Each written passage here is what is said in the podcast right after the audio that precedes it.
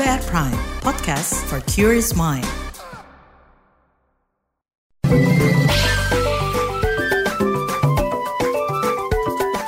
WhatsApp Indonesia. WhatsApp Indonesia kita mulai dari Jakarta.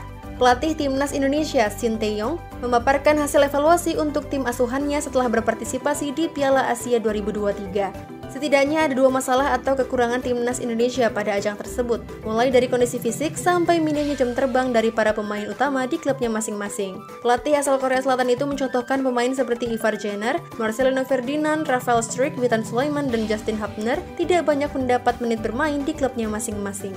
Ini dianggap mempengaruhi kondisi fisik dan performa para pemain. Dia juga mengatakan, kondisi ini turut menyulitkan dirinya.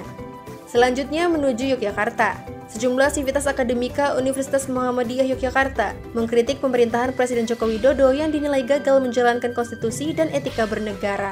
Ini disampaikan pada acara pesan kebangsaan dan imbauan moral mengawal demokrasi Indonesia yang berkeadaban yang diikuti oleh Dewan Guru Besar, Rektor hingga mahasiswa di depan gedung AR Farudin UMY Bantul. Guru Besar UMY, Akif Hilmiah menilai, setahun terakhir pemerintah Jokowi mengalami kenaikan eskalasi pelanggaran konstitusi dan hilangnya etika negara. Jokowi pun merespon ramainya kritikan tersebut dengan menilai setiap orang memiliki hak demokrasi dan harus dihargai. Terakhir mampir Sumatera Barat. Panggung Rakyat Deklarasi Rakyat menggugat dengan hashtag Muda Gaul Kritis digelar masyarakat sipil Sumatera Barat di Tugu Gempa, Kota Padang, Sumatera Barat. Panggung rakyat ini dihiasi poster-poster bertuliskan selamatkan hutan mentawai dari cukong-cukong kayu, hentikan proyek tidak strategis untuk rakyat dan tuntaskan pelanggaran HAM tingkat lokal.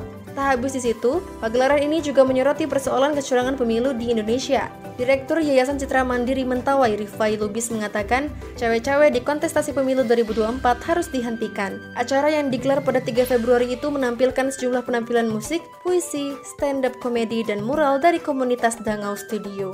Demikian WhatsApp Indonesia hari ini.